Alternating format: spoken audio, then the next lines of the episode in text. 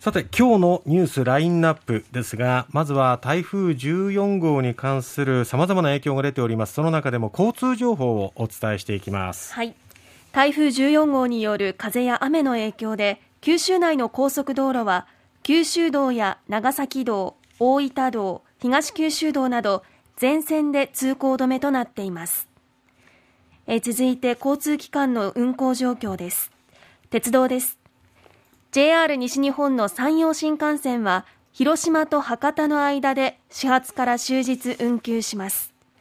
JR 九州は九州新幹線と在来線の全線で始発から終日運転を見合わせます。西鉄電車も始発から運転見合わせ福岡市地下鉄も全線で始発から運転を見合わせます。西鉄高速バス一般路線バスも始発から運行を見合わせます。空の便です。福岡空港北九州空港発着の便は始発から運航を見合わせます。海の便も福岡市営都線や北九州都線九州優先のフェリージェットフォイルなどすべての航路で始発から運航を見合わせています。ということで、まあ、陸、海、空いずれも交通機関は大きく乱れておりまして、まあ、今日はもう終日運休のところもありますし、えー、状況を見てから運行を再開するということで、まあ、始発からは運転を見合わせていると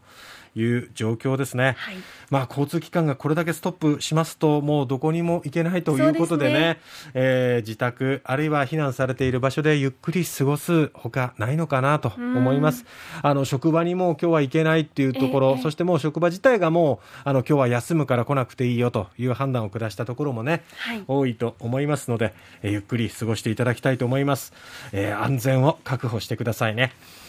では、えー、その他のニュース、いや、新聞届くかな、どうかなってちょっと心配していたところもあったんですが、はい、えー、RKB には新聞届きましたね。ですね。えー、各紙全紙、あの、揃っておりました。その中から、えー、ピックアップしてお届けしたいと思いますが、台湾ではですね、はい、地震が起きましたね、昨日。えー、台湾の中央気象局によりますと18日日本時間の午後3時44分ごろ、えー、午後3時44分ごろ台湾の南東部にある台東県を震源とするマグニチュード6.8の地震がありました。震源の深さは7.0キロ。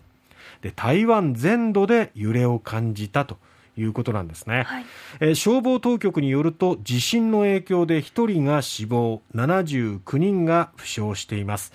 死亡が確認されたのは台湾の東部花蓮県のセメント工場の作業員ということです。またこの花蓮県では3階建ての建物が倒壊して4人が一時中に閉じ込められましたがいずれも救出され意識はあるということです。そして橋の崩落で3人が巻き込まれたんですが、こちらもいずれも命に別状はないということです。映像なども見ましたけれども、かなりね、激しい、ね、ね、揺れに伴って、いろんなところでここ損壊しているようなんですね。えー、えー、でも本当こう台風で日本はね、皆さんこう警戒に当たっていたと思うんですがその隣では地震が急に起きる、はい、そして一時あの宮古島沖縄県の宮古島には津波注意報が発表されましたけども、えー、夕方5時15分には解除されています。さて8日に96歳で亡くなったエリザベス女王の国葬が今日現地時間の午前11時日本時間の今日午後7時首都ロンドンのウェストミンスター寺院で執り行われます。イギリスメディアによりますと警察官1万人以上が動員されロンドンオリンピックの警備を上回る空前の体制ということですね。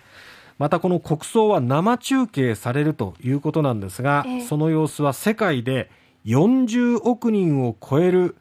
人々が、まあ、視聴するのではないかと推計されていると、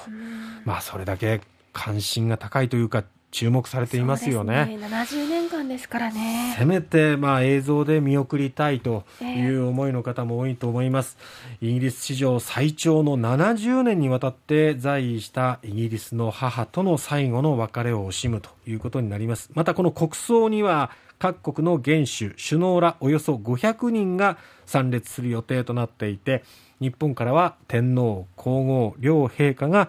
えー、出席されています。そしてアメリカバイデン大統領らが、えー、相次いでロンドンに到着しておりましてイギリスのトラス首相はニュージーランドのアーダン首相やオーストラリアのアルバニージー首相と会談。弔問外交を展開したということで、まあ、イギリスで、まあ、このエリザベス女王が亡くなった後イギリスのこう求心力っていうところがどうなるのか。君主制に反対をするっていうところもね出てきたりしていますがそれをこう一枚岩にできるのかどうかトラス首相の外交力っていうのが一つ試されているというところですね、はい、一方でアメリカとイギリスの首脳会談は見送られているということです。えー、エリザベス女王の国葬は日本時間の今日午後7時に執り行われるということです。さて台風ですけれどもね、はい、大型で強い台風14号午前5時時点で飯塚市付近ということになっていましたけども今先ほど外に出てみますと本当に穏やかで油断してしまいそうなんですけども今は一息ついてえー、これからの後半戦に備える時間帯ということで、まだまだ警戒は緩めないでほしいなと、えー、明るくなったら見に行きたくなっちゃうんですね、そうなんですよね、いろいろね、心配なこともあると思います、えー、船が気になる、畑が気になる、田んぼが気になる、いろいろあると思うんですが、出歩かないようにしていただきたいなと思います。